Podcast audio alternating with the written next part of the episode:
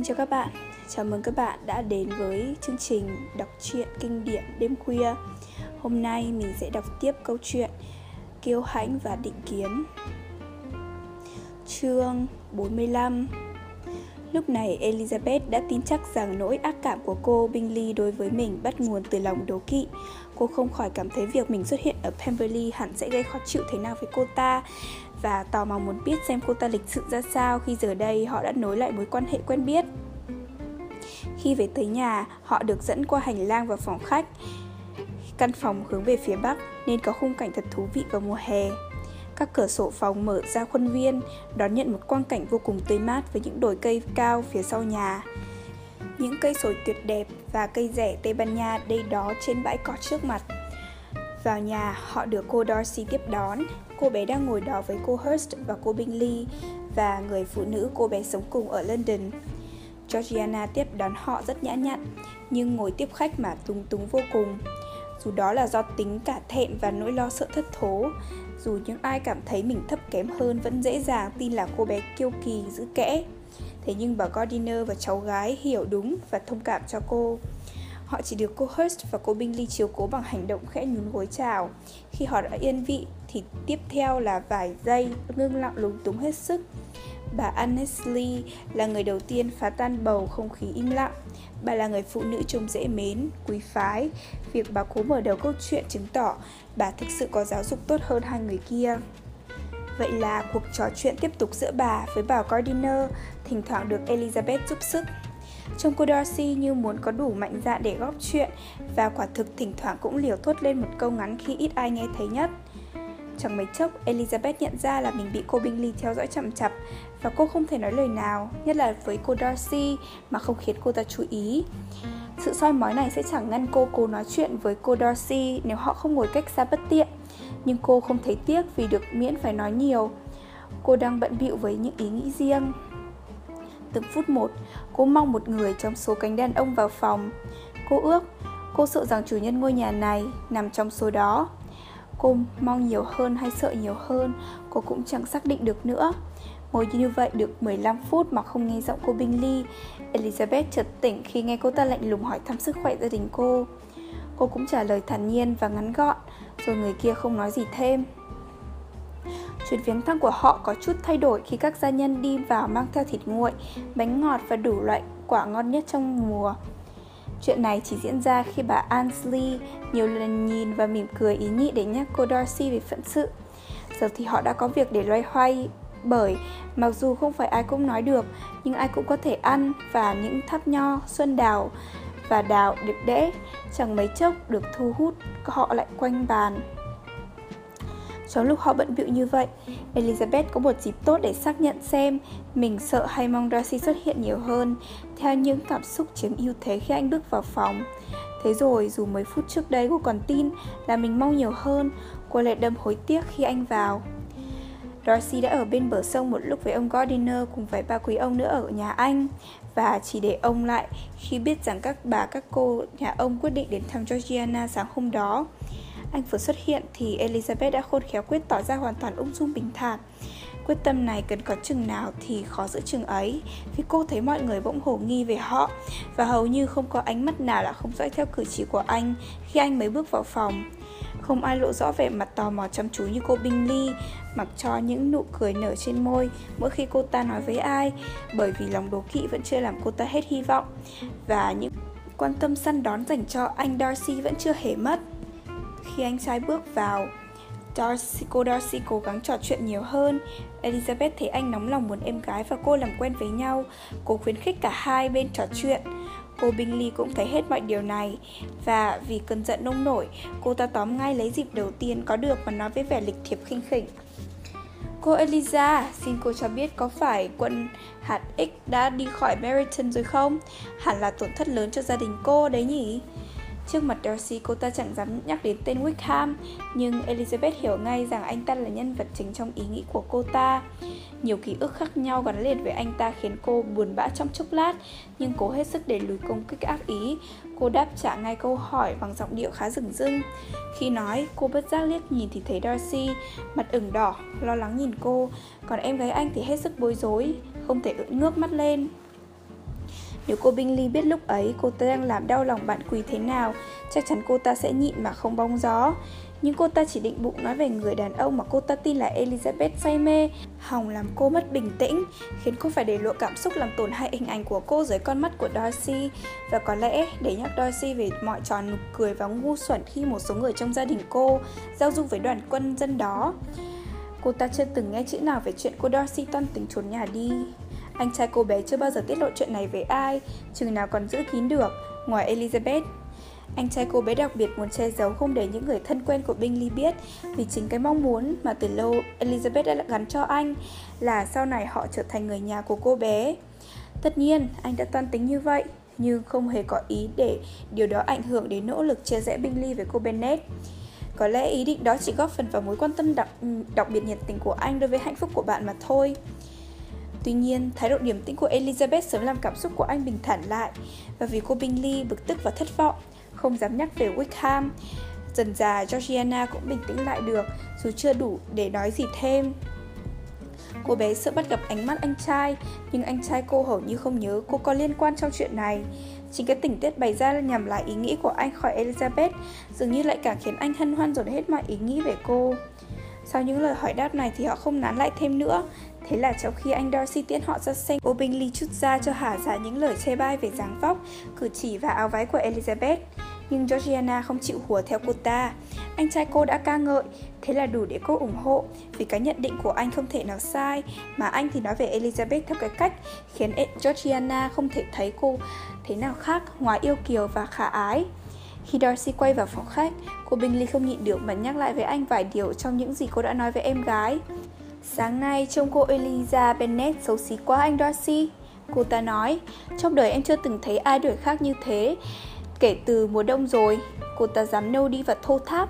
Louisa đã vừa nói với em là đáng lẽ không nên quen cô ta làm gì.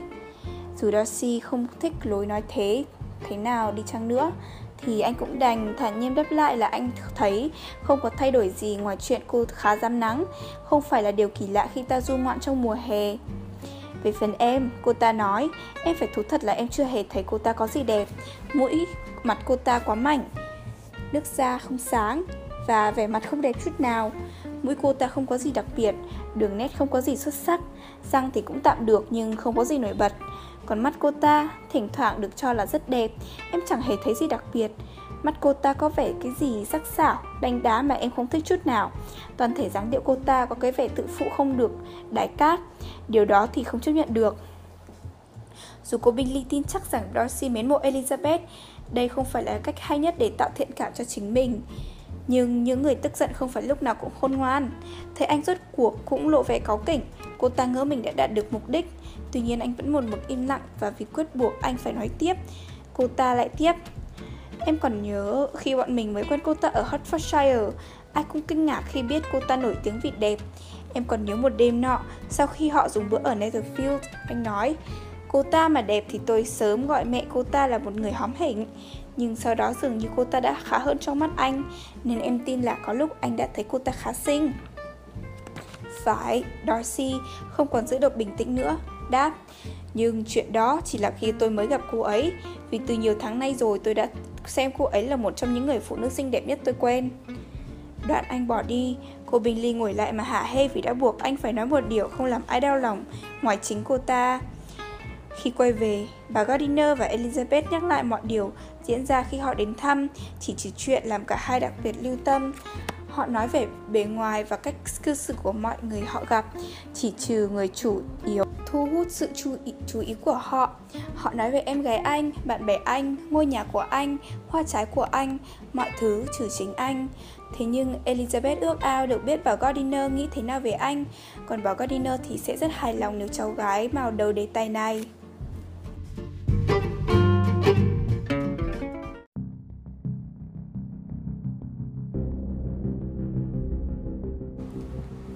Chương 46 khi họ mới đến Lambton, Elizabeth rất thất vọng vì không thấy thư Jane.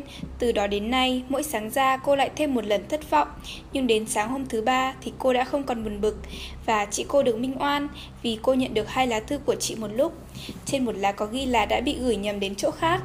Elizabeth không ngạc nhiên về điều đó vì Jane đã ghi hướng dẫn sai sờ sờ.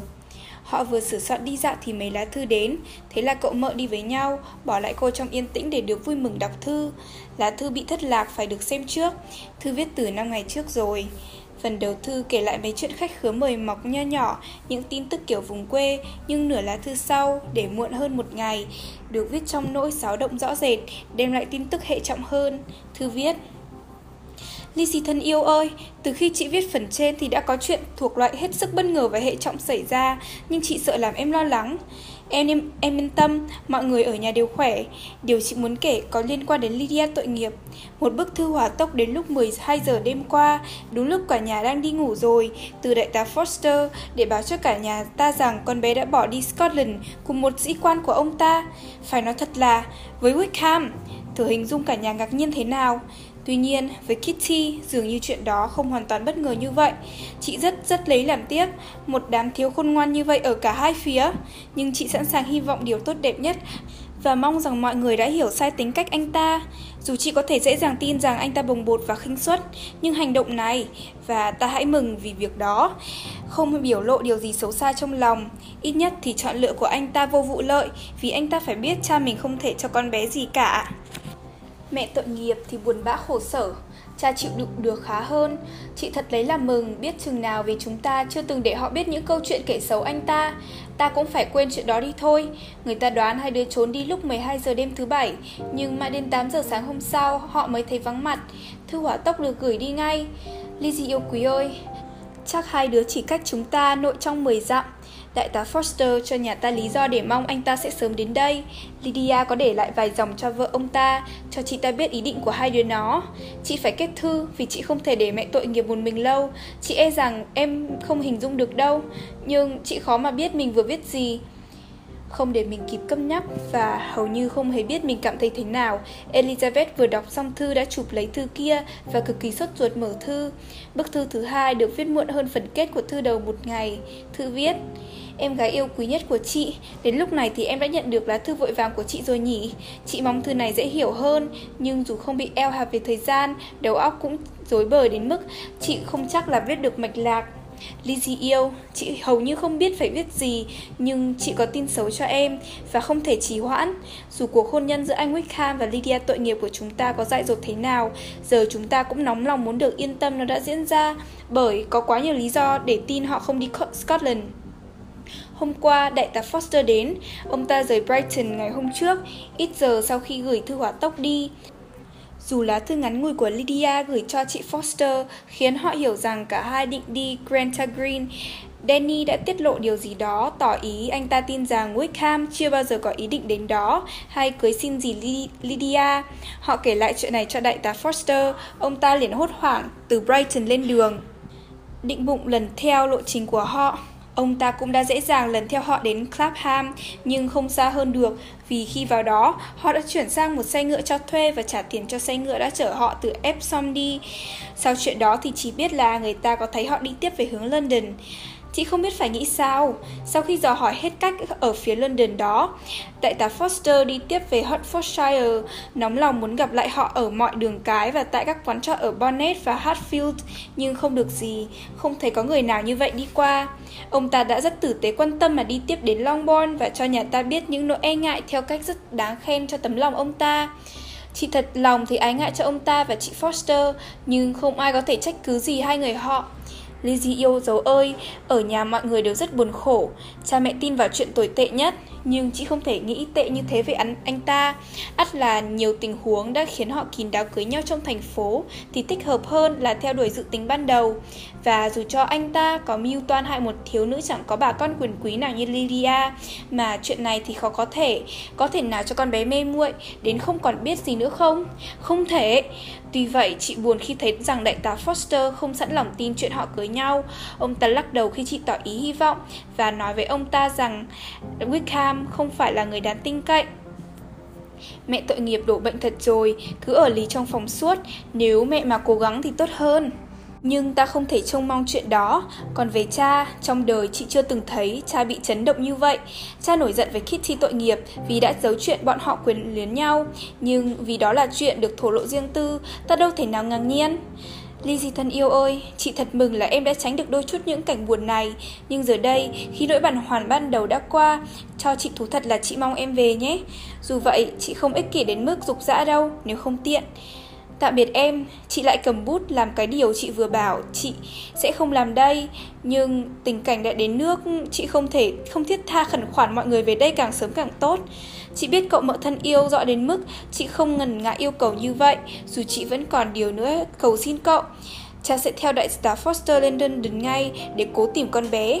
Chị tin chắc chị không biết cha định làm gì nhưng nỗi đau buồn tột cùng sẽ không để cha theo đuổi biện pháp nào theo cách hợp lý nhất và an toàn nhất.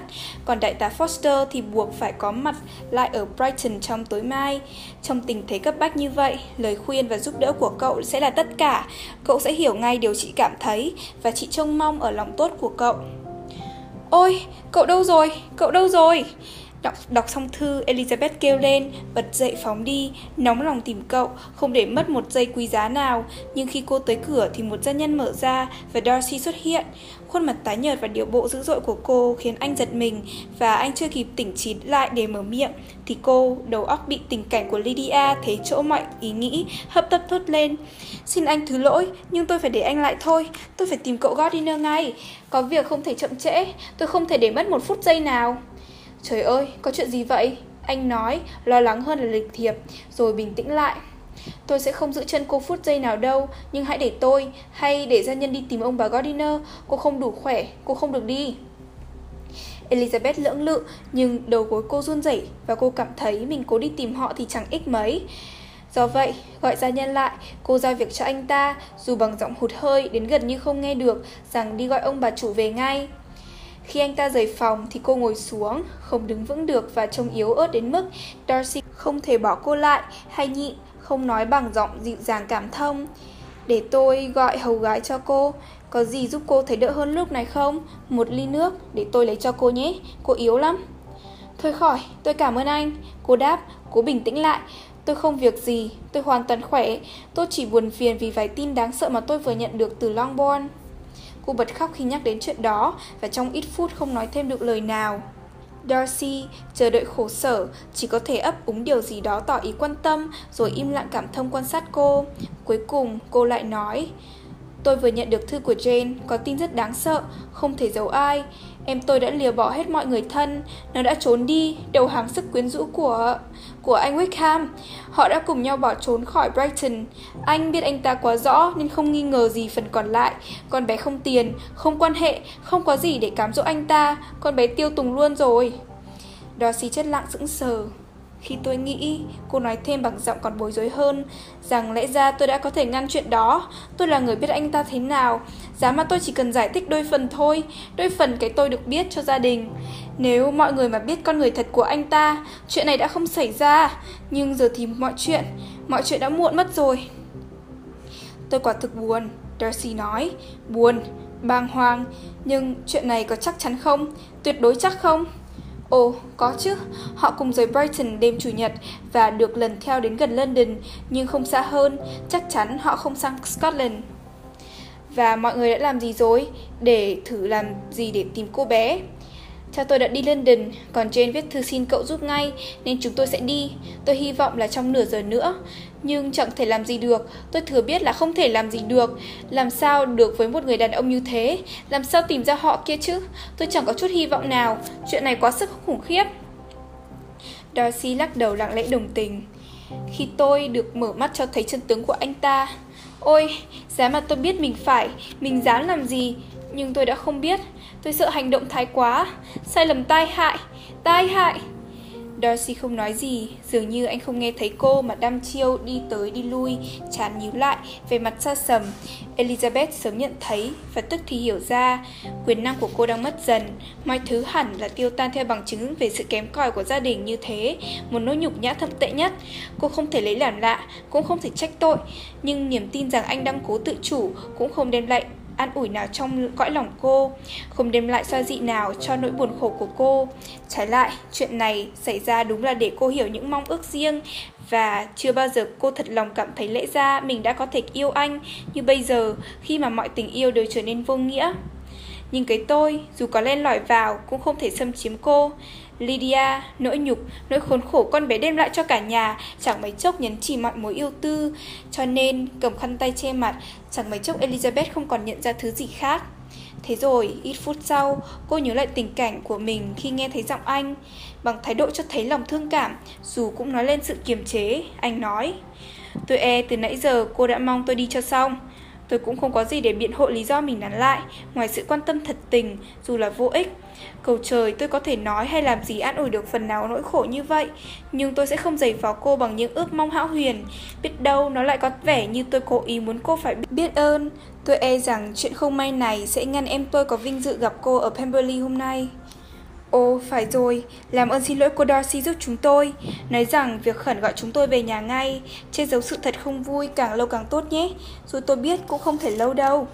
Anh sốt sáng cam đoan với cô là sẽ giữ kín, một lần nữa tỏ ý buồn cho nỗi khổ sợ của cô. Cầu chúc chuyện này có đoạn kết tốt đẹp hơn là hiện tại, có lý do để mong, và gửi lời hỏi thăm người nhà cô.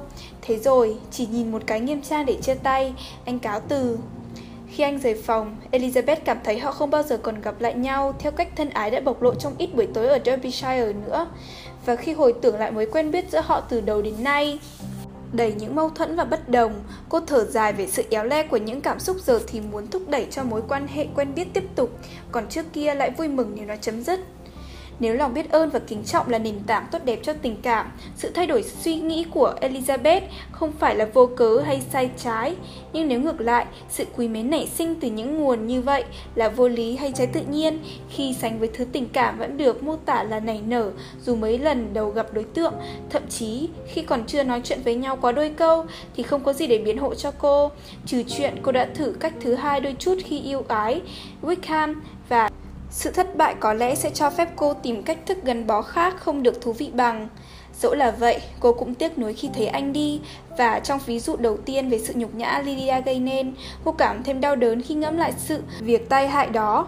Từ khi đọc lá thư thứ hai của Jane, cô chưa một lần ôm hy vọng Wickham muốn cưới con bé. Ngoài trên ra, cô nghĩ không ai có thể tự mãn mà mong đợi điều đó. Trong những cảm xúc của cô đối với chuyện này, nỗi ngạc nhiên là ít nhất. Lúc nội dung lá thư đầu tiên vẫn còn ở trong tâm trí cô, cô hoàn toàn ngạc nhiên, hoàn toàn sững sờ là Wickham lại cưới một cô gái mà nếu vì tiền thì anh ta sẽ không thể nào cưới. Cô cũng không hiểu nổi làm sao Lydia lại khiến anh ta gắn bó. Nhưng giờ thì mọi chuyện đã quá hiển nhiên. ắt con bé có đủ sức hấp dẫn cho một mối gắn bó như thế này.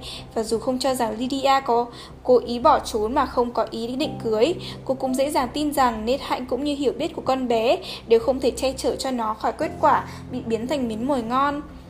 Hồi trung đoàn còn đóng ở Hertfordshire, cô chưa hề nhận thấy là Lydia có say mê gì anh ta, nhưng cô tin rằng chỉ cần khuyến khích là Lydia có thể gắn bó với bất kỳ ai. Còn bé khi thì yêu ái sĩ quan này, lúc lại quấn quýt sĩ quan khác, vì sự săn đón của họ làm nó đánh giá họ cao hơn. Tình cảm của nó cứ liên tục dao động nhưng chưa bao giờ không có đối tượng. Cái tay hại do lơ là và nuông chiều sai trái đối với một đứa con gái như vậy. Ôi, giờ cô mới thấy nó thấm thía làm sao. Cô nóng lòng muốn về nhà để nghe, để thấy, để ở ngay đó mà chung Va chia sẻ với Jane những lo toan lúc này đang chút cả lên một mình chị. Trong một gia đình thiếu quy củ như vậy, một người cha thờ ơ, một người mẹ không đủ sức hành động và cần được chăm nom liên tục. Và mặc dù gần như Đinh Ninh là không còn làm được gì cho Lydia, sự can thiệp của cậu có vẻ như vô cùng quan trọng, nên cô cực kỳ nóng ruột cho đến khi cậu bước vào phòng. Ông bà Gardiner đã hoảng hốt quay quả quay về vì cứ tưởng cháu gái ngã bệnh theo lời kể của gia nhân. Nhưng để họ yên lòng ngay về điểm ấy, cô hăm hở thuật lại nguyên cớ gọi họ, đọc to hai lá thư và run rẩy xáo động nhấn mạnh phần tái bút ở lá thư sau. Dù Lydia chưa bao giờ là đứa được họ yêu quý, ông bà Gardiner cũng không khỏi bị chấn động sâu xa. Không chỉ Lydia mà tất cả đều bị liên lụy trong chuyện này. Vậy là sau những tiếng thốt ngạc nhiên và kinh hoàng ban đầu, ông Gardiner hứa sẽ cố hết sức giúp đỡ. Elizabeth dù không mong gì hơn thế, lòng đầy cảm kích vừa khóc vừa cảm ơn cậu và cả ba cùng được một tinh thần thúc đẩy nhanh chóng thu xếp mọi thứ có liên quan đến hành trình. Họ sẽ lên đường càng sớm càng tốt. Nhưng buổi hẹn ở Pemberley tính sao đây? Bà Gardiner thốt lên, John bảo cậu mợ là cậu Darcy có đến đây khi cháu gọi, đi gọi cậu mợ, phải thế không? Thưa, phải, mà cháu cũng đã bảo anh ấy là mình không thể giữ lời hứa. Chuyện đó đã được thu xếp cả rồi. Chuyện gì được thu xếp cả rồi thế nhỉ? Mợ lặp lại khi chạy vào phòng sửa soạn Mà không biết hoàn cảnh lúc ấy có khiến con bé tiết lộ sự thật không nhỉ? Ôi, mình đã biết là thế cả rồi mà nhưng có ước gì cũng vô ích, hay ít ra cũng chỉ khiến bà thấy buồn cười giữa cảnh rối ren hối hả trong tiếng đồng hồ sau đó. Nếu có thời gian mà thông thả, Elizabeth vẫn chắc chắn rằng một kẻ đang khốn khổ như mình sẽ không thể làm gì được. Nhưng cô cũng có phần việc phải làm như mợ, và một trong những việc còn lại là họ phải viết thư cho tất cả bạn bè ở Lambton, bịa ra những cái cớ về việc họ đường đột ra đi. Thế nhưng một giờ sau thì mọi thứ đã xong, và trong khi chờ ông Gardiner thanh toán tiền ở quán trọ, thì chỉ còn mỗi việc là lên đường. Vậy là Elizabeth, sau ba nỗi khốn khổ hồi sáng, thấy mình trong khoảng thời gian ngắn hơn cô dự định, đã ngồi trong xe ngựa và trên đường quay về Longbourn.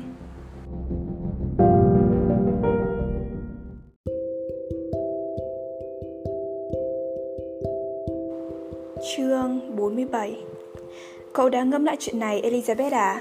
Cậu cô nói khi họ chạy xe khỏi thị, thị trấn. Và thật tình sau khi suy xét kỹ cậu không như ban đầu mà cũng có ý thiên về nhận định như chị cháu trong chuyện này. Cậu thấy có vẻ như không làm gì có chuyện thanh niên nào lại có ý đồ đồ hại một đứa con gái hoàn toàn cô thế hay không có người thân. Mà thực ra nó lại đang ở trong nhà viên đại tá cấp trên của cậu ta. Cậu ta ngả theo chiều hướng mong điều tốt đẹp nhất. Cậu ta tưởng người thân con bé không ra tay được sao? Cậu ta mong được trung đoàn chiều cố lại sau khi làm nhục đại tá Foster như thế được sao sức cám dỗ không tương xứng với sự rủi ro đâu cậu thực bụng y xế sao Elizabeth hỏi, tươi tỉnh lên một lát. Xin lấy danh dự mà thề, bà Gardiner nói, mợ cũng bắt đầu có ý như cậu của cháu. Đó quả là một sự vi phạm ghê gớm tính đoan chính, danh dự và địa vị mà cậu ta không thể mắc lỗi được. Mợ không thể nghĩ xấu như thế về Wickham, Lydia. Tự cháu đã từ bỏ cậu ta hoàn toàn rồi, có thể nào tin rằng cậu ta làm như vậy không? Có lẽ anh ta không lơ là lợi ích riêng, nhưng cháu tin anh ta có thể phớt lờ mọi thứ khác, nếu quả thực phải thế. Nhưng cháu không dám mong như vậy. Nếu đúng là như thế thì tại sao họ lại không đi tiếp đến Scotland? Trước hết, ông Gardiner đáp, đâu có bằng chứng dứt khoát là chúng không đi Scotland. Ồ, nhưng việc họ bỏ xe độc mã đi thuê xe đã là một giả định rồi còn gì, và lại không thấy tung tích họ đâu trên đường Bonnet. Nếu vậy thì ta cứ cho rằng chúng đang ở London, chúng có thể đang ở đó, dù vì mục đích trốn tránh hay vì không còn mục đích đặc biệt nào khác.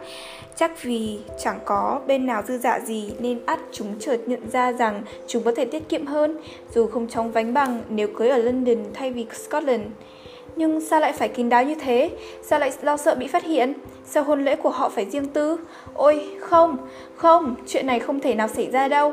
Cậu thấy theo lời của Jane kể rồi đấy, người bạn duy nhất của anh ta tin chắc rằng anh ta chưa bao giờ có ý định cưới con bé. Wickham sẽ không bao giờ cưới một phụ nữ không có chút ít tiền của. Anh ta không đủ sức làm thế. Mà Lydia thì có gì hay, con bé có sức hấp dẫn gì ngoài tuổi thanh xuân, sức khỏe và tính tình sôi nổi mà lại khiến anh ta vì nó từ bỏ mọi cơ hội cưới vợ giàu để trục lợi. Còn về chuyện nỗi e ngại mất thể diện trong quân đoàn có thể ngăn anh ta không nhục nhã bỏ trốn với con bé thế nào, cháu không thể đánh giá vì cháu không biết gì về những hậu quả mà một hành động như vậy gây ra. Nhưng về phần bác kia của cậu, cháu e khó mà đúng. Lydia không có anh trai để ra tay và từ cách cư xử của cha cháu, từ sự biếng nhác và ít lưu tâm đến những gì diễn ra trong gia đình của cha, át anh ta hình dung rằng cha cháu sẽ không làm và nghĩ gì nhiều như người cha nào khác trong chuyện thế này. Nhưng cháu có nghĩ là Lydia không còn biết gì khác ngoài tình yêu dành cho cậu ta đến mức bằng lòng sống chung với cậu ta theo cách mà không phải cưới xin. Dường như và quả thực là hết sức xấu xa khi ý thức đoan trang tiết hạnh của cô em về một điểm như thế này phải chịu sự nghi ngờ. Elizabeth đáp, nước mắt rưng rưng. Nhưng thật ra cháu không biết phải nói sao. Có lẽ cháu không công bằng với nó, nhưng con bé còn trẻ người non dạ quá. Nó chưa bao giờ được dạy bảo suy nghĩ về những chuyện nghiêm túc như vậy và trong nửa năm rồi. Không, suốt 12 tháng, nó không bị kiềm chế khỏi điều gì mà chỉ có vui chơi và phủ hoa. Nó được thả sức lông bông nhàn hạ và không chịu nghe ý kiến của ai. Từ khi trung đoàn hạt X mới đóng quân ở Meriton, trong đầu nó chỉ có yêu đương, tán tỉnh và các sĩ quan. Khi nói và nghĩ về chủ đề ấy, nó cố làm mọi cách để những cảm xúc của nó cháu phải nói sao nhỉ? Được nhạy cảm hơn mà vốn nó đã thể hiện ra sôi nổi lắm rồi. Mà cả nhà ai cũng biết Wickham có sức quyến rũ chết người về cả vóc dáng, lẫn lời lẽ để thu hút phụ nữ. Nhưng cháu cũng thấy rồi đấy, mợ cô nói, Jane không nghĩ xấu về Wickham đến mức tin cậu ta dám làm chuyện này. Jane thì có nghĩ xấu về ai bao giờ, và có ai, dù từ cách trước đó có như thế nào đi nữa, Mà chị ấy lại nghĩ đủ sức làm chuyện như thế cho đến khi sự thể chứng tỏ ngược lại. Nhưng Jane cũng như cháu đã biết rõ thật ra Wickham là thế nào.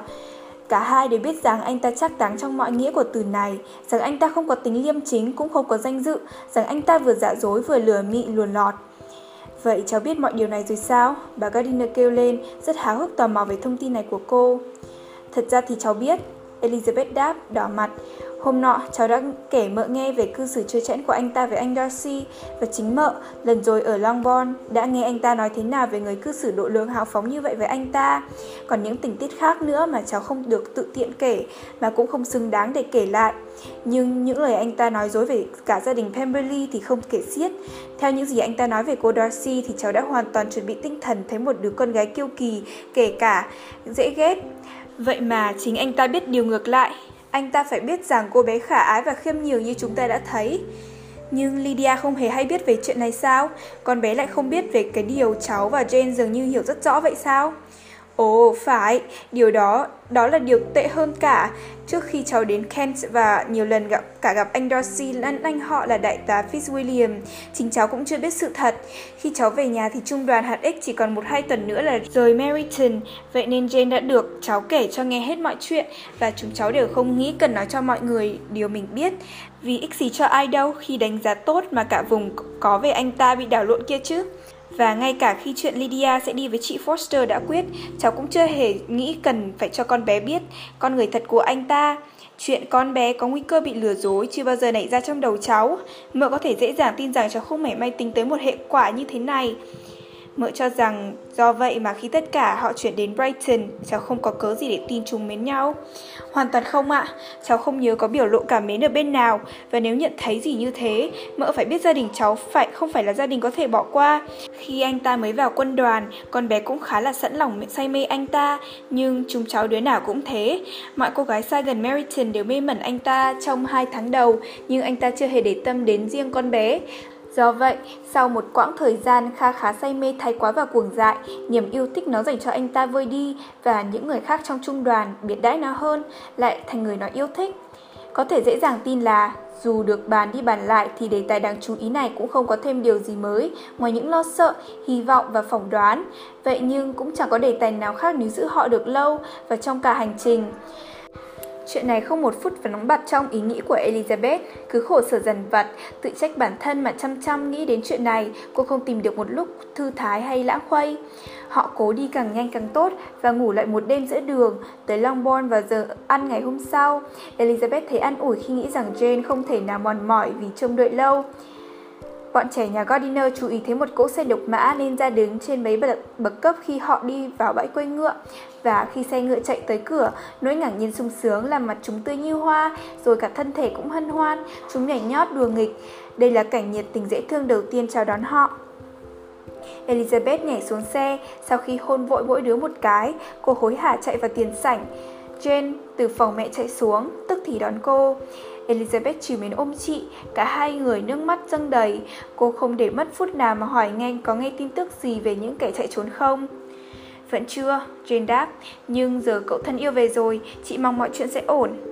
Cha đang ở thành phố sao? Phải, cha đi hôm thứ ba, như chị đã viết trong thư báo cho em. Vậy chị có thường nhận được tin của cha không? Ở nhà mọi người được tin có hai lần, cha viết cho chị vài dòng hôm thứ tư để nói cha đã tới nơi bình an vô sự và dặn dò chỉ dẫn cho chị. Chị đã đặc biệt khẩn khoản xin cha làm thế. Cha chỉ nói thêm rằng bao giờ có gì quan trọng thì cha mới viết lại. Thế còn mẹ, mẹ sao rồi? Mọi người thế nào rồi? Chị tin là mẹ khá khỏe, dù tinh thần mẹ rất trao đảo. Mẹ đang ở trên nhà và sẽ rất hài lòng khi gặp mọi người. Mẹ vẫn chưa chịu rời buồng thay áo. Nhờ trời, Mary và Kitty đều khỏe cả. Nhưng chị, Chị thì sao? Elizabeth thốt lên, trông chị xinh xao quá, hẳn chị đã trải qua biết bao chuyện.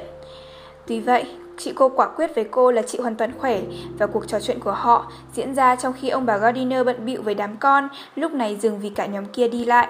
Jane chạy đến bên cậu mợ, đón chào và cảm ơn cả hai người, hết khóc rồi lại cười. Khi mọi người vào phòng khách, tất nhiên mấy người kia lại hỏi những câu Elizabeth đã hỏi và họ sớm biết rằng Jane không có tin gì mới. Tuy vậy, niềm hy vọng lạc quan về điều tốt đẹp mà tấm lòng độ lượng của chị gợi lên vẫn chưa mất. Chị vẫn còn mong rằng mọi chuyện sẽ kết thúc tốt đẹp và mỗi buổi sáng sẽ đem lại một lá thư nào đó từ Lydia hay từ cha, giải thích diễn tiến của họ và có lẽ thông báo cho việc họ thành hôn. Trò chuyện với nhau ít phút thì tất cả kéo nhau lên phòng bà Bennett. Bà đón họ đúng như dự kiến, khóc lóc kể lể tiếc than, thoá mạ hành vi đê tiện của Wickham và than van về nỗi khổ sở của mình chịu đựng và những đối xử tệ bạc, trách cứ hết thảy mọi người trừ cái kẻ mà do nuông chiều say trái đã làm hư con. Nếu tôi mà thuyết phục được chuyện đi Brighton với cả nhà, bà nói, thì đâu có xảy ra cơ sự, còn Lydia thân yêu tội nghiệp thì chẳng có ai lo cho. Sao vợ chồng Foster lại có lúc lơ là không để mắt đến nó cơ chứ? Tôi tin chắc họ đã chảnh mảng khủng khiếp ấy chứ, vì con bé đâu phải hạ con gái làm chuyện như vậy nếu được chăm lo tử tế. Tôi vẫn luôn nghĩ họ rất thiếu tư cách để trông nom nó, nhưng tôi bị mọi người bác đi, bao giờ mà chả thế. Đứa con thân yêu tội nghiệp, giờ ông Bennett lại đi rồi. Tôi biết ông ấy sẽ đấu với Wickham, hãy gặp cậu ta và ông ấy sẽ mất mạng, rồi chúng ta sẽ ra sao? Vợ chồng Collins sẽ đuổi cổ mấy mẹ con đi khi nấm mồ của ông ấy còn chưa kịp lạnh. Và cậu ơi, nếu cậu không tử tế với mẹ con tôi, tôi không biết mẹ con tôi sẽ phải làm thế nào nữa. Ai nấy đều thốt lên phản đối những ý nghĩ kinh khủng như thế và ông Gardiner sau những lời cam đoan chung chung về tình cảm dành cho bà và cả nhà bảo bà rằng ông định đi London ngay ngày mai và sẽ trợ giúp ông Bennett hết sức tìm lại Lydia. Đừng buông trôi theo sự hoảng hốt vô ích như vậy. Ông nói thêm, dù chuẩn bị tinh thần cho điều tồi tệ nhất thì cũng đúng thôi, nhưng không có lý do gì để xem chuyện đó là chắc chắn. Chúng ta rời Brighton chưa được một tuần. Trong vài ngày nữa biết đâu ta lại nghe tin từ chúng và cho đến khi ta biết chắc chúng chưa cưới nhau và không có ý định cưới, chúng ta đừng xem như chuyện đã tiêu tan. Ngay khi lên thành phố, em sẽ đi gặp anh rể, bảo anh ấy về phố Christchurch với em, rồi bọn em sẽ cùng bàn bạc xem phải làm gì. Ô, em trai yêu quý, bà Bennett đáp, đó đúng là điều tôi mong nhất. Bao giờ cậu về tới thành phố, hãy đi tìm chúng, dù chúng ở đâu, và nếu chúng chưa cưới, hãy bắt chúng cưới. Còn về đồ cưới, đừng để chúng chờ mà bảo Lydia nó cần bao nhiêu tiền để mua cũng sẽ có khi cưới xong. Và trên hết, đừng để ông Bennett gây sự, và ông ấy là tôi đang trong tình trạng đáng sợ như thế nào, rằng tôi sợ hết vía, run lẩy bẩy, bấn loạn cả người, những cơn co thắt bên sườn và những trận đau đầu, tim đập thình thịch, đến mức ngày hay đêm tôi cũng không nghỉ được, và bảo Lydia yêu quý của tôi đừng dặn dò gì về quần áo cho đến khi gặp tôi, và vì nó không biết những áo quần nào là đẹp nhất đâu. Ồ em trai, cậu tử tế quá, tôi biết cậu sẽ xoay sở được hết mọi thứ mà. Nhưng ông Gardiner dù một lần nữa quan đoan với bà là sẽ xuất sáng nỗ lực trong công việc, không tránh khỏi khuyên bà nên hy vọng chừng mực, cũng như đừng lo sợ thái quá. Ông ngồi trò chuyện với bà cung cách như vậy, cho đến khi bữa tối đã được dọn ra bàn, sau đó thì mọi người để bà lại mà chút ra cho hả với bà quản gia, người hầu hạ, bà khi các con gái vắng mặt. Dù em trai và em dâu của bà tin là không cần phải tách biệt bà với gia đình như vậy, họ cũng không có phản đối. Họ biết rằng bà không đủ thận trọng để giữ miệng trước đám gia nhân đứng hầu ở bàn, nên nghĩ tốt hơn là chỉ một gia nhân biết mà thôi, và đó phải là người họ tin rằng sẽ hiểu mọi nỗi sợ hãi lo lắng của bà về chuyện này nhất. Lát sau thì Mary với Kitty vào phòng ăn với họ. Hai cô quá mải mê trong phòng riêng không chịu ra mặt sớm. Một cô thì mới đọc sách, cô kia thì vừa chảy chuốt xong. Tuy nhiên vẻ mặt của cả hai khá bình thản và không cô nào có gì thay đổi, trừ sự mất mát đứa em cưng hay cơn giận mà chính Kitty hứng chịu trong chuyện này, làm cho giọng điệu của cô có kỉnh hơn mọi ngày. Còn về Mary, cô đủ tự chủ để thì thầm với Elizabeth, mặt mày trầm ngâm nghiêm trọng, không lâu sau khi họ ngồi vào bàn. Đây là sự việc vô cùng bất hạnh và chắc sẽ bị thiên hạ đàm tiếu nhiều. Nhưng chúng ta phải ngăn chặn cho con nước áp hiểm và rót vào cõi lòng thương tổn của nhau thứ dầu an ủi tình chị em. Thế rồi nhận thấy Elizabeth không có ý muốn đáp lời, con bé nói thêm, dù sự kiện hẳn là bất hạnh đối với Lydia, chúng ta có thể rút ra từ đó bài học bổ ích này. Đàn bà mà mất đi đức hạnh rồi thì không sao có lại được, rằng một bước lầm lạc sẽ làm cô ta liên lụy trong vô vàn điều tàn, rằng thanh danh của cô ta dù cao đẹp đến mấy cũng dễ dàng đổ vỡ, và cô ta có giữ gìn bao nhiêu cũng không đủ trong cư xử trước sự bất xứng của người khác phái. Elizabeth sững sờ ngước mắt lên, nhưng cô thấy nặng nề quá, không nói gì được. Thế nhưng Mary vẫn tiếp tục tự ăn ủi bằng những bài học luân lý kiểu như rút ra từ những chuyện say trái trước mặt. Chiều lại, hai cô Bennett trị được một mình trong nửa giờ. Elizabeth liền thừa dịp hỏi han và Jane cũng sốt sắng làm cô được tọa nguyện. Sau khi cùng than văn chung chung về hệ quả đáng sợ của việc này mà Elizabeth cho rằng chắc chắn, còn cô Bennett không thể khẳng định là hoàn toàn không thể có, Elizabeth tiếp tục câu chuyện, nói nhưng hãy kể hết cho em về những chuyện em chưa được nghe, cho em biết thêm chi tiết. Đại tá Foster đã nói gì? Họ không e sợ điều gì trước khi hai người bỏ trốn sao? Hẳn họ đã thấy hai người với nhau luôn. Đại tá Foster quả đã thú thật là ông ta vẫn vẫn nghi có một sự say mê nào đó, nhất là về phía Lydia, nhưng không có gì làm ông ta lo hoảng. Chị rất buồn cho ông ta, ông ta cư xử rất mực quan tâm và tử tế. Ông ta đã định đến gặp nhà ta để cam đoan là ông ta có quan tâm rồi đấy chứ. Trước cả khi ông ta biết chuyện họ không đi Scotland, khi nỗi e sợ đó vừa lan truyền thì ông ta tức tốc lên đường. Vậy là Danny tin chắc rằng Wickham sẽ không cưới. Anh ta có biết họ định trốn đi không? Đại tá Foster có đích thân gặp Danny không? Có, nhưng bị ông ta hỏi. Danny chối là không biết gì về dự tính của họ và không chịu nói thực bộ mình nghĩ gì về chuyện đó. Anh ta còn lặp lại chuyện mình tin họ sẽ không cưới nhau và từ đó chị Thiên về tin rằng trước đó anh ta đã bị hiểu nhầm. Vậy trước khi đại tá Foster đến, em cho rằng không ai trong nhà nghi ngờ chuyện họ đã thực sự cưới nhau. Làm sao mọi người trong nhà lại nảy ra ý như vậy được? Chị thấy hơi bất an, một chút lo ngại cho hạnh phúc của em gái với Wickham trong hôn nhân, vì chị biết tư cách của anh ta không phải lúc nào cũng đứng đắn. Cha mẹ không biết gì về chuyện đó, họ chỉ cảm thấy đám như vậy hẳn rất thiếu thận trọng.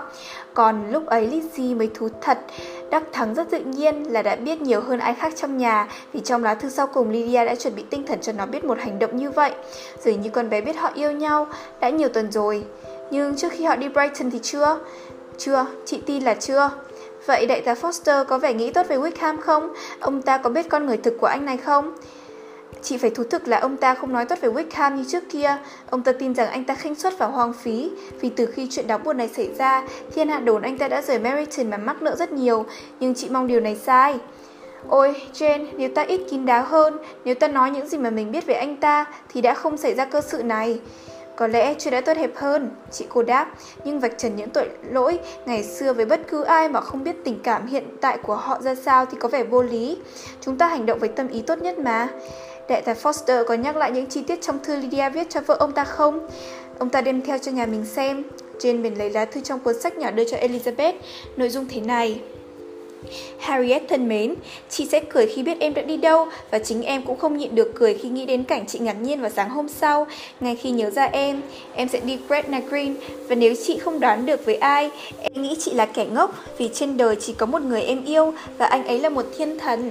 Em sẽ không bao giờ hạnh phúc nếu không có anh ấy, nên em nghĩ rằng ra đi thì cũng chẳng hại gì. Chị không cần báo cho gia đình em ở Longbourn về chuyện em đi nếu chị không thích, vì như vậy sẽ gây ngạc nhiên hơn khi em viết về nhà và ký tên Lydia Wickham. Trò như vậy sẽ vui lắm.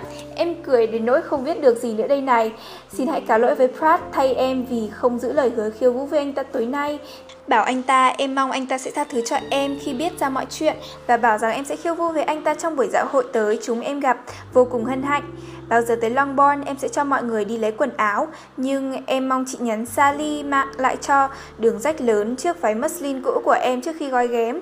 Tạm biệt chị, cho em gửi lời thăm đại tá Foster. Em mong chị sẽ uống chúc mừng hành trình chúng em tốt đẹp. Bạn chịu mến của chị, Lydia Bennett. Ôi, Lydia nông nổi dại dột. Elizabeth kêu lên khi đọc xong Bức thư gì thế này, viết trong một lúc như vậy nhưng chí ít nó cũng cho thấy con bé nghiêm túc về mục đích hành trình. Dù sau đó anh ta thuyết phục con bé thế nào thì đây cũng không phải là một kế hoạch hổ thẹn về phía nó. Cha tội nghiệp, hắn cha phải cảm thấy thế nào về chuyện này. Chị chưa từng thấy ai bàng hoàng như vậy. Cả 10 phút cha không nói được tiếng nào. Mẹ đổ bệnh ngay, còn cả nhà thì rối bời như thế. Ôi Jane, Elizabeth kêu lên, có gian nhân nào trong nhà đến cuối ngày vẫn chưa biết hết đầu đuôi câu chuyện không? Chị không biết, chị nghĩ là có, nhưng khó mà giữ gìn vào một lúc như vậy. Mẹ hoảng loạn, và dù chị cố giúp mẹ bằng mọi cách trong khả năng, chị e rằng không làm được gì nhiều như đã có thể làm. Nỗi kinh hoàng khi nghĩ đến chuyện có thể xảy ra gần như lấy hết mọi năng lực của chị. Chị chăm sóc cho mẹ là đã quá sức chị rồi, chồng chị không được khỏe. Ôi, giá mà em đã ở bên chị, chị đã một mình lãnh hết mọi chăm sóc rồi lo âu. Mary và Kitty cũng rất tử tế và chị tin chắc sẽ chia sẻ mọi mệt nhọc. Nhưng chị nghĩ như vậy là không phải cho chúng. Khi chim mảnh mai ốm yếu, còn Mary học rất nhiều nên không được chen vào những giờ nghỉ ngơi của nó. Dì Phillips đến Longbourn hôm thứ ba, khi cha đi rồi và tử tế ở lại đến thứ năm với chị. Dì đã vụ giúp và an ủi mọi người rất nhiều. Còn phu nhân Lucas cũng rất tốt bụng. Bác ấy đến đây vào sáng thứ tư để chia buồn với nhà ta và ngỏ ý giúp một tay, hay cho mượn đứa con gái nào của bác nếu họ có giúp được gì.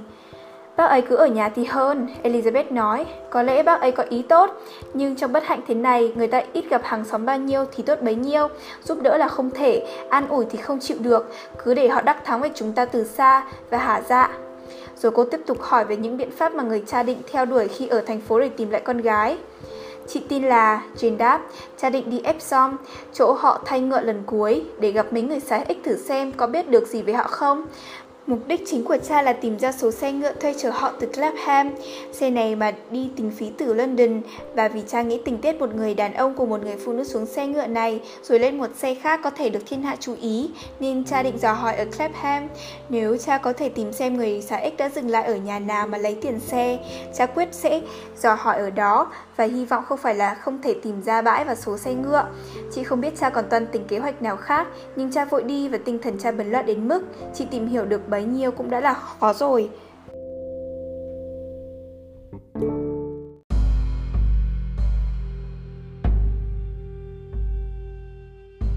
Chương 48 Sáng hôm sau, cả nhà mong đợi một lá thư từ ông Bennett, nhưng người đưa thư đến mà không có lấy một dòng nào của ông.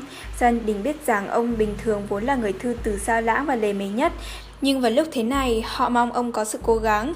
Họ buộc phải kết luận là ông không có tin gì dễ chịu để gửi, nhưng ngay cả có tin xấu thì họ cũng vui mừng nếu được biết chắc. Ông Gardiner chỉ chờ có thư là lên đường. Khi ông đi rồi, họ tin chắc ít nhất cũng thường xuyên nhận được thông tin về chuyện đang xảy ra và lúc lên đường, cậu họ đã hứa là ngay khi có thể sẽ thuyết phục ông Bennett về lại Longbourn. Điều này khiến chị gái ông thấy an ủi vô cùng. Bà xem đó là cách duy nhất đảm bảo chồng bà không mất mạng trong một cuộc đọ súng tay đôi. Bà Gardiner và bọn trẻ sẽ ở lại Hertfordshire thêm vài ngày vì bà nghĩ sự có mặt của mình có thể giúp ích được cho các cháu gái. Bà phụ họ chăm sóc bà Bennett và là niềm an ủi lớn cho họ trong những giờ rảnh rỗi. Bà gì cũng đến thăm họ thường xuyên, bao giờ cũng có ý đồ khích lệ và làm họ tươi tỉnh lên như bà tự nhận. Mặc dù bởi bà chẳng bao giờ đến mà không thuật lại một thí dụ mới nào đó về thói hoang phí và tật vô độ của Wickham, chẳng mấy khi bà ra về mà không bỏ lại họ ngao ngán hơn lúc mới gặp. Cả Meriton dường như đua nhau nói xấu về người thanh niên mà chỉ 13 tháng trước, gần như là một thiên thần ánh sáng. Thiên Hà nói anh ta mắc nợ mọi thương nhân trong vùng và nhờ cái danh quyến rũ, anh ta tằng tiệu với vợ họ. Ai cũng nói anh ta là thanh niên đổi bại nhất trên đời và ai cũng bắt đầu nhận ra rằng mình vẫn luôn nghi ngờ cái vẻ bề ngoài tử tế của anh ta. Elizabeth dù không tin quá nửa những gì người ta nói, cũng tin đủ để chắc chắn hơn về sự quả quyết trước đây rằng em gái mình sẽ tan hoang. Ngay cả Jane dù còn ít tin chuyện đó hơn, cũng gần như tuyệt vọng, nhất là vì giờ đã đến thời điểm này mà, nếu họ đi Scotland rồi, một điều trước đó chị chưa từng mất hy vọng hẳn, chắc chắn gia đình sẽ phải được chút tin tức từ họ. Ông Gardiner rời Longbourn hôm Chủ nhật và đến thứ ba thì vợ, vợ ông nhận được thư của ông. Thư báo rằng khi đã về tới, ông đã tức thì đi tìm anh rể và thuyết phục ông Bennett về thành phố Christchurch. Trước khi ông về tới, ông Bennett đã đi Epsom và Clapham, nhưng không có tin gì đáng hài lòng và giờ ông quyết tâm dò hỏi mọi khách sạn chính trong thành phố vì ông nghĩ họ có thể đã vào một khách sạn khi mới đến London trước khi kiếm chỗ trọ. Ông Gardiner thì lại không trông mong gì thành công từ biện pháp này, nhưng vì anh rể ham hở, ông định giúp anh rể theo đuổi. Ông còn nói thêm rằng lúc này ông Bennett có vẻ như hoàn toàn không muốn rời London và hứa sẽ viết thêm. Còn có lời tái bút như thế này. Em đã viết thư cho đại tá Foster muốn ông ta tìm hiểu, nếu được, từ một vài bạn bè của chàng trai này trong trung đoàn, liệu Wickham có bà con thân tích nào biết giờ cậu ta đang lẩn trốn ở chỗ nào trong thành phố không? Nếu có ai để mà hỏi thì có khả năng tìm được manh mối gì như vậy, kết quả có thể sẽ rất quan trọng. Lúc này bọn em không có gì dẫn dắt, em dám chắc là đại tá Foster sẽ làm mọi thứ trong khả năng để giúp chúng ta tọa ý về điểm này. Nhưng ngẫm lại thì có lẽ Lizzie có thể cho chúng ta biết giờ cậu ta có bà con nào còn sống không, rõ hơn ai khác. Không phải Elizabeth không hiểu từ đâu mà có chuyện hỏi ý cô thế này, nhưng cô không có khả năng cung cấp thông tin nào cho thỏa đáng xứng với lời khen. Cô chưa hề nghe anh ta có bà con nào, trừ cha mẹ, cả hai đã mất nhiều năm nay rồi. Tuy nhiên, một số bạn bè của anh ta trong trung đoàn hạt X ắt có thể cho thêm thông tin và dù cô không lạc quan trong mong điều đó lắm. Việc dò hỏi cũng là cái gì đó để trông chờ. Giờ đây, mỗi ngày ở Longbourn là một ngày khắc khoải lo âu, sốt ruột nhất là lúc trông chờ người đưa tư Nỗi hồi hộp mỗi sáng là lúc thư đến. Qua thư, dù chuyện lành hay dữ thế nào cần nói cũng sẽ được truyền đạt lại và mỗi ngày tiếp theo họ lại mong có chút tin tức quan trọng. Nhưng trước khi họ lại nghe tin từ ông Gardiner thì một lá thư gửi tới cho cha họ từ một phía khác, anh Collins và vì Jane được dặn mở hết thư gửi đến khi cha đi vắng nên cô đọc và Elizabeth biết thư của anh ta bao giờ cũng rất kỳ lạ, ghé nhìn qua vai chị và cũng đọc. Thư viết thế này. Thưa ông, do mối liên hệ giữa chúng ta và địa vị xã hội của tôi, tôi cảm thấy mình cần chia buồn với ông về tay ách đau buồn mà giờ ông đang hứng chịu. Mà hôm qua chúng tôi được một lá thư từ Hertfordshire cho hay. Thưa ông, xin hãy tin rằng vợ chồng tôi thành thật cảm thông với ông cùng cả gia đình đáng kính của ông. Trong nỗi khốn khổ hiện tại, hẳn là thuộc loại chua xót nhất vì xuất phát từ một nguyên nhân mà thời gian không thể xóa nhòa. Còn về tôi, thì tôi sẽ không thiếu lý lẽ có thể làm vơi một bất hạnh khốc liệt thế này hay có thể an ủi ông trong một hoàn cảnh hẳn làm người cha lao tâm khổ tứ nhất. Cái chết của con gái ông sẽ là một ân huệ khi sánh với chuyện này. Mà điều đó càng đáng xót xa hơn vì có lý do như Charlotte yêu quý cho tôi biết rằng hành vi phóng túng này của con gái ông bắt nguồn từ sự nuông chiều sách trái ở một mức độ nào đó, dù rằng đồng thời để an ủi ông và bà Bennet Tôi muốn nghĩ rằng tâm tính của cô bé hẳn đã xấu xa bẩm sinh, bằng không cô bé không thể phạm lỗi tày đình nhường ấy khi còn nhỏ tuổi như vậy. Dù chuyện có thế nào thì ông cũng thật đáng thương, cùng chung ý kiến này không chỉ với vợ tôi mà cả phu nhân Catherine với tiểu thư, họ đã nghe tôi thuật chuyện. Họ đồng tình với tôi mà e ngại rằng một cô con gái lầm đường lạc lối như thế này sẽ gây tổn hại đến tương lai của mọi cô gái khác, bởi như chính phu nhân Catherine đã hạ cố nói, ai sẽ kết thông gia với một gia đình như vậy. Hơn nữa, sự suy xét này còn dẫn tôi đến chỗ mãn nguyện hơn khi ngẫm về một sự kiện nào đó tháng 11 vừa rồi, bởi nếu sự thể khác đi, tôi đã bị liên lụy trong mọi nỗi buồn khổ và nhục nhã của ông. Vậy thì cho phép tôi khuyên ông, thưa ông, cố mà khuây khỏa, từ bỏ hẳn đứa con gái không xứng với lòng yêu thương của mình và để nó lãnh hậu quả từ hành vi sai trái xấu xa của nó. Thưa ông, tôi rất vân vân và vân vân. Ông Gardiner đợi cho đến khi được hồi âm từ đại tá Foster mới viết lại, nhưng lúc đó thì ông không có ý gì về ý để cho hay. Thư báo rằng Wickham không giữ liên lạc với ai mà họ biết cả, và chắc chắn là anh ta không còn người thân thích nào sống trên đời. Anh ta từng có nhiều quen biết, nhưng từ khi vào dân quân, xem ra anh ta không có quan hệ bạn bè với riêng ai. Vì vậy, họ không thể chỉ ra ai có tin tức gì về anh ta. Và trong tình trạng tài chính ngặt nghèo, ngoài nỗi sợ người nhà Lydia phát hiện, anh ta còn một động cơ rất mạnh để giữ kín chuyện. Vì hóa ra là anh ta bỏ lại sau lưng món nợ cờ bạc rất đáng kể. Đại tá Foster tin rằng phải có hơn 1.000 bảng mới trả hết mọi khoản tiêu pha của anh ta ở Brighton. Anh ta nợ rất nhiều trong thành phố, nhưng món nợ danh dự thì còn đáng kể hơn. Ông Gardiner không cố giấu giếm những chi tiết này với gia đình Longbourn. Jane nghe mà kinh hoàng. Một kẻ cơ bạc ư? Chị kêu lên, chuyện này hoàn toàn bất ngờ, chị không hề ngờ có chuyện đó. Trong thư ông Gardiner còn nói thêm cho họ rằng có thể trông cha về tới nhà hôm sau là thứ bảy.